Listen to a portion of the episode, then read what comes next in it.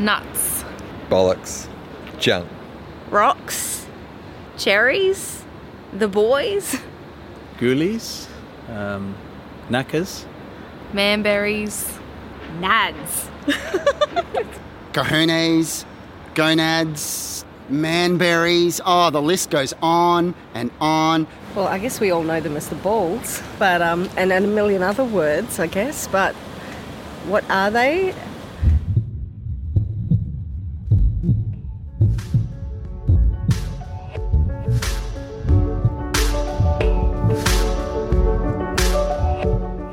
Hi, I'm Elise. Welcome to the latest episode of My Amazing Body, where we explore interesting, unknown, and misunderstood parts of your body.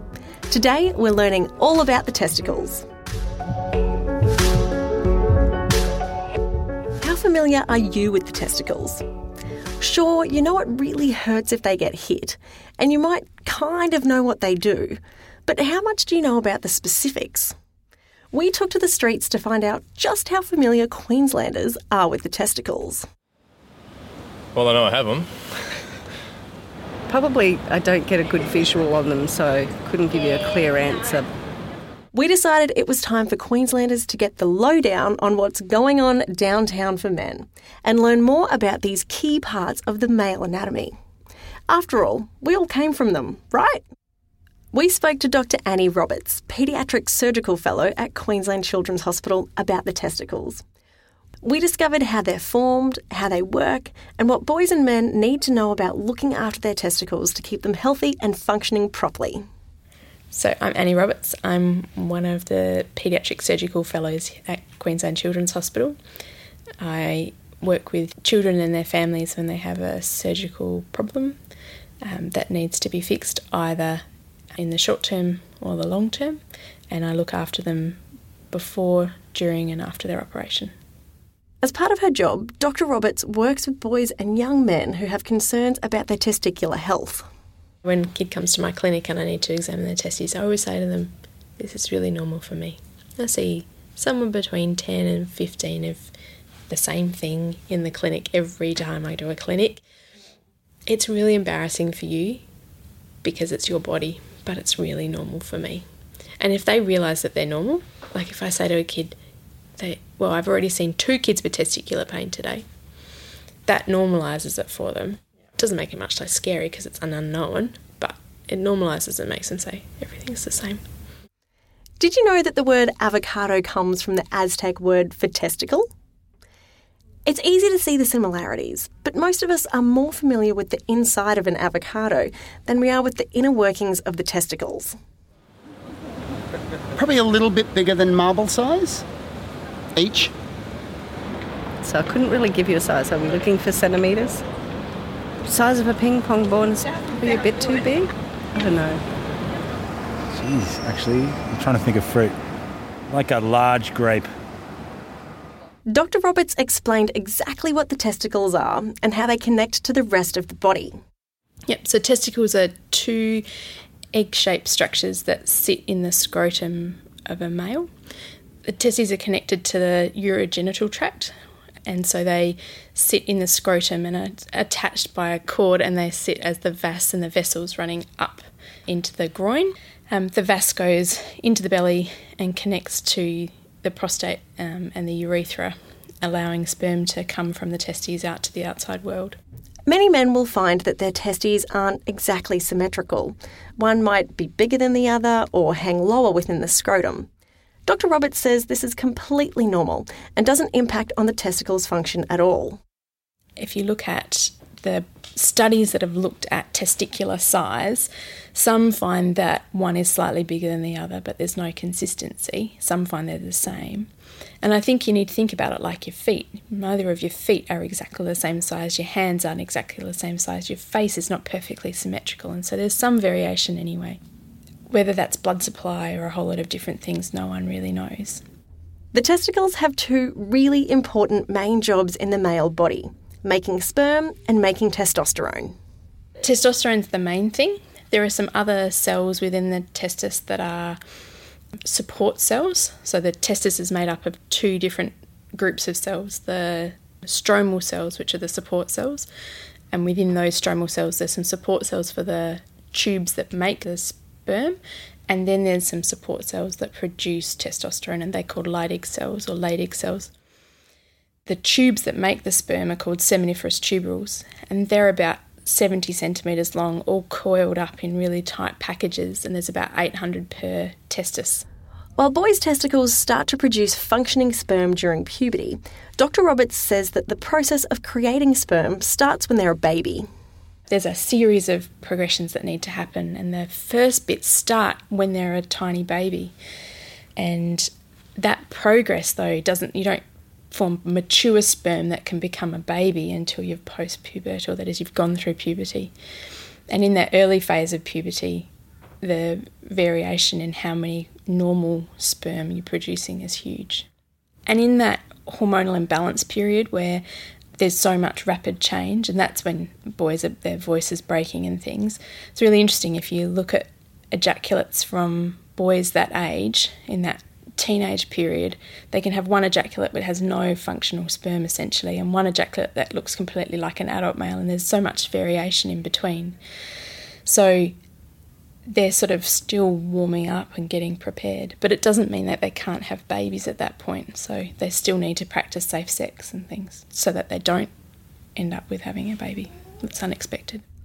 A man's body is constantly making new sperm, and it turns out it's a very complicated process that takes a lot longer than you might think.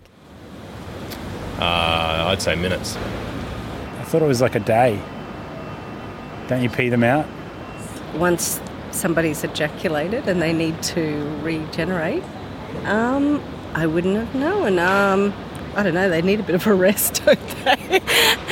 Could it be five minutes? Could it be 20 minutes? Could it be an hour? I think it'd only be a few minutes.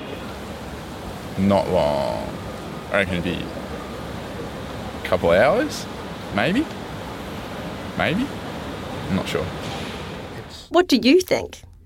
A few minutes? Hours? Days? Dr. Roberts said that sperm creation is actually a process that takes weeks from start to finish. That process is called spermatogenesis, and there are a series of stages of division of the cells and modifications to become more and more specialised so that it becomes a sperm as we know it, with a head and a tail. And the tail is then the thing that functionally causes the propulsion forward so that the sperm can meet the egg in the female reproductive tract. The series of things that happen to get from the original cells right through, a lot of those, a lot of people spend their entire life looking at it. It's quite complicated, but the basic thing is each of the cell stages, there's a multiple steps, and at each stage something can go wrong, and that, that individual cell will then be discarded and um, absorbed by the body. And at each of those stages, you're getting more and more specialised to actually finally make the sperm cell. And that takes about 60 to 70 days. And then, after they've matured, they can be ejaculated. What's really interesting is that there's about a thousand of those sperm being produced every second. So it's a huge number being produced. Most of them clearly don't end up becoming anything, and they're just either absorbed by the body or ejaculated. If the testicles are such an important part of the body, it's worth asking why they sit on the outside, unprotected. It all comes down to climate control. The testicles and the sperm they produce are really sensitive to temperature. A man's body will be constantly monitoring and moving the testicles within the scrotum to ensure they're staying at the perfect temperature. When they're hanging outside in the scrotum, they can stay nice and cool. On a cold day or in cold water, they might draw up towards the body to stay warm. Two or three degrees cooler in the scrotum. It's really such a significant temperature change, and it really impacts upon sperm development. We know in kids that have had undescended testes, so testes that didn't come down properly, if we do biopsies on them, their sperm development is different just because of the temperature difference, we think.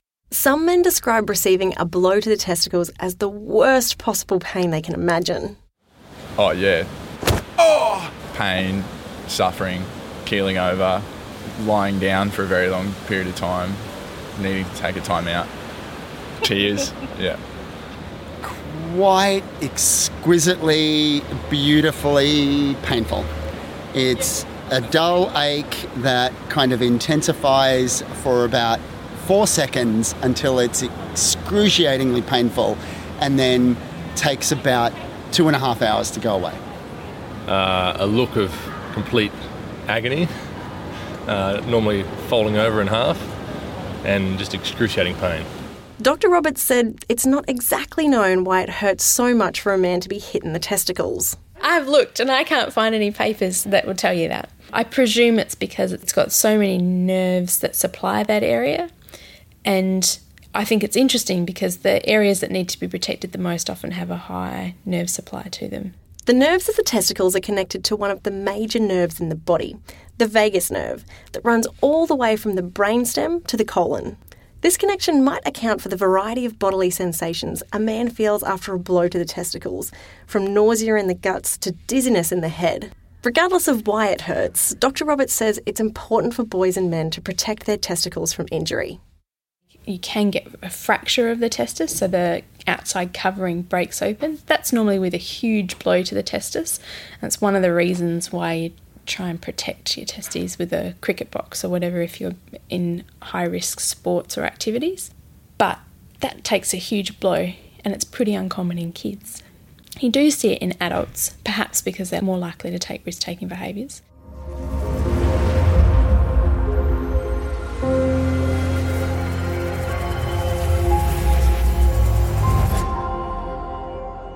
Are you ready for this episode's mystery body part? See if you can guess the body part from the clues given. We'll reveal the answer at the end of the episode. You have two of me, though some people have many extras. I can be inverted or I can point outwards. I have my own sweat glands. I can be lots of different colours, including pink, red, brown, and black, and might change colour over time or at different stages of life. Do you know what I am?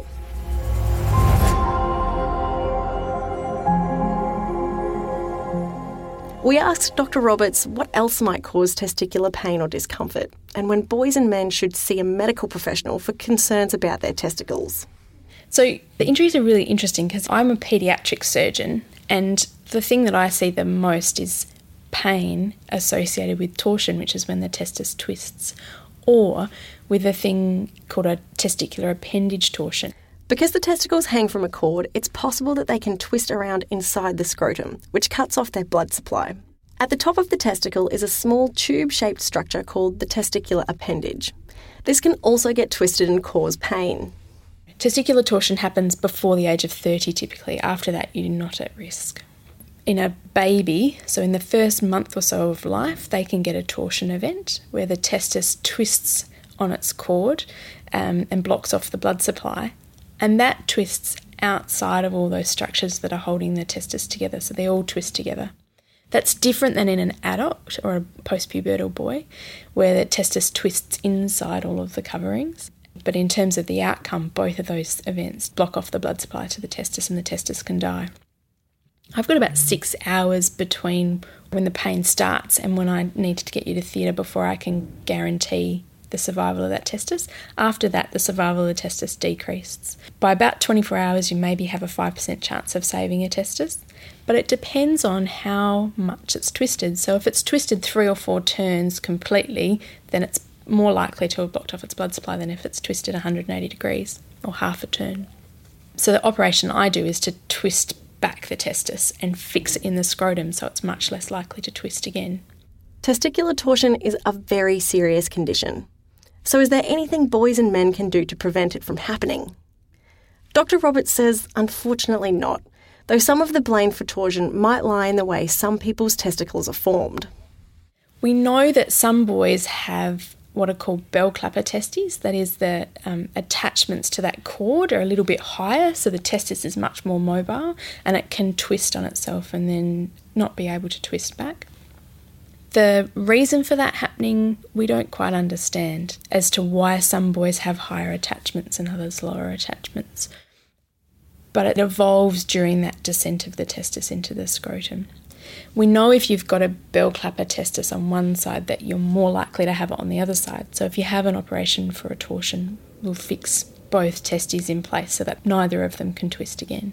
Because it's a significant risk. The idea of loss of a testis for most boys is a really big problem. And I say boys, but this can happen in post-pubertal boys and teenagers into their adulthood. But by the time you're about 30, you're less, much less likely to have it happen. I also see boys with torsion that are much younger, so pre-pubertal, so primary school age kids, but again, much more uncommon, far more likely to have a testicular appendage that's torted. Dr. Roberts says it's vital for boys and men to know that pain in their testicles could be a sign of testicular torsion and that they should head to the hospital straight away. I think one of the things that I get frustrated by is that we don't tell boys and men that they need to come to hospital straight away if they get a sore testis because of that very small time window. Six hours is not a lot of time by the time you've had the pain, told someone, and come to a hospital and been seen. And so, testicular pain for me is something that you mean have to go to the closest emergency department straight away and have it assessed. And your GP will often send you to an emergency department anyway, so getting in quickly is really important. It is actually an emergency. Testicular cancer is the second most common cancer for young Australian men aged 18 to 39. Dr. Roberts recommends young men get familiar with the normal look and feel of their testicles, and if anything changes, to tell their GP as soon as possible. We know that about 1 in 190 men will have testicular cancer at some point in their lifetime, but we also know that more than 95% of those will be cured of their testicular cancer. And we know again the earlier that we intervene, the more likely you are to have a good outcome. So, being aware of changes in the testes, just like women have to be aware of changes in their breasts and do breast examination regularly, boys and men need to be looking at their testes regularly and examining them. They're looking for changes, lumps, bumps, pain, things that are unusual or different than they were previously. And rather than see those things and hope they go away, they should be going and seeing their GP promptly. She also says it's not just lumps in the testicles men should be on the lookout for. Other changes in the body might be a symptom of testicular cancer. One thing we didn't talk about with tumours is that it's not just a lump that they might present with. You might find that it's painful, that it's a bit swollen, it sits differently than normal, so any variation on normal is really important to know. Because of the hormones that testes can produce if they've got cancers in them, you can actually get changes in your breasts as well. So it's really important if there were changes in the breast to be conscious of that too. That's called gynecomastia. If the GP is concerned that there's a lump or something that's unusual about it, they'll often do an ultrasound and blood test. So, very straightforward, easy things to do to give you a good answer. Again, all to reduce the risk of you having to have more therapy um, and to give you a really good outcome. Men who've had testicular cancer can go on and father children normally, so it's not something that stops your life completely. You can have a normal life afterwards. Boys and men who have a testicle removed because of testicular cancer or testicular torsion might choose to have a testicle implant put in place. Dr. Roberts explained how she performs this operation. If we take a testis out, some boys feel like they want to have a scrotum that looks symmetric and they have a can have a prosthesis put in, which is a bit like a silicon implant that sits in the scrotum but we wait until they've gone through puberty so that we can match the same size as the other testis. Otherwise, you're a bit lopsided. So they don't have to have an implant, it's just if they want to. And it's an egg shaped or testis shaped silicon implant that we put in through an incision in the groin, so up on the belly, and then we scoot it down in the same way that the testis descends down so that it doesn't move around. Testicular cancer and testicular torsion are both serious but treatable conditions. For more information on both, head to the show notes on our website.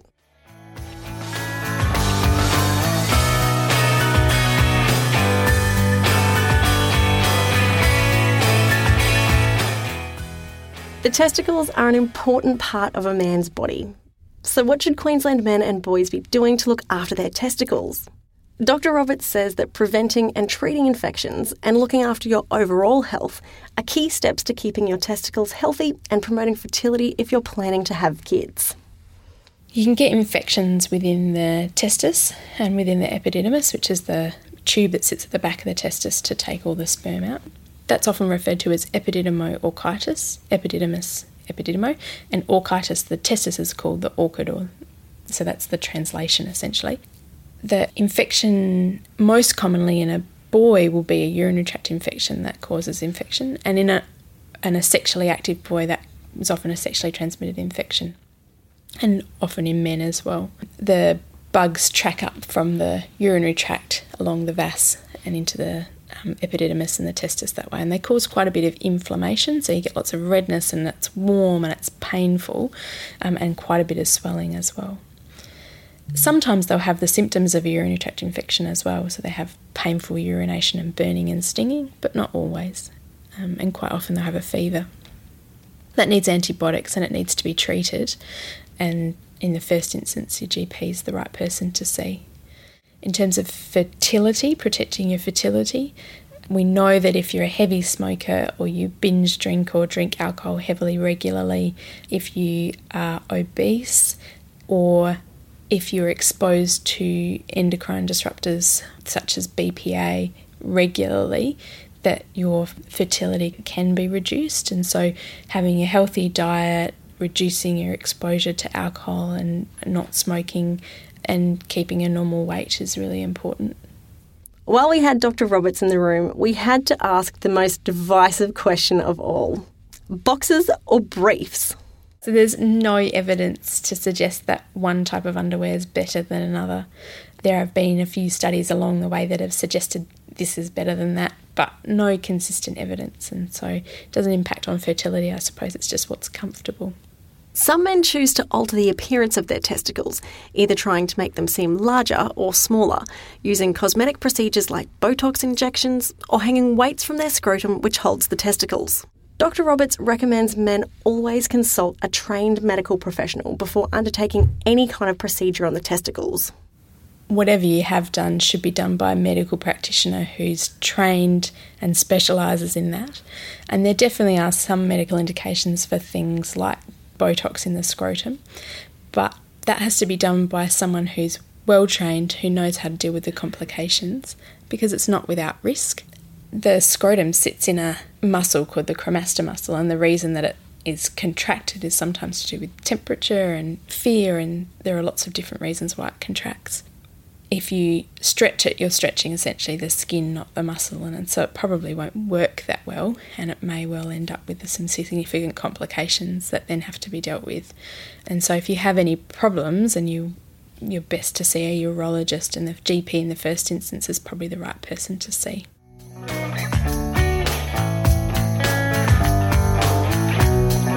Thank you for joining us for this episode of My Amazing Body. Before we go, did you guess this episode's mystery body part?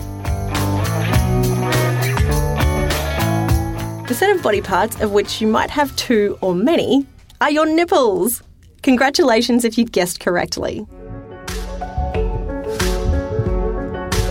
My Amazing Body is brought to you by Queensland Health. With special thanks to our expert guest, Dr. Annie Roberts, the Queenslanders who answered our tricky testicle teaser questions, the media team at Children's Health Queensland, and my podcast colleagues Lauren, our researcher, writer, and producer, Carol, our audio technician, Dan, our music guru, and Helen on sound effects.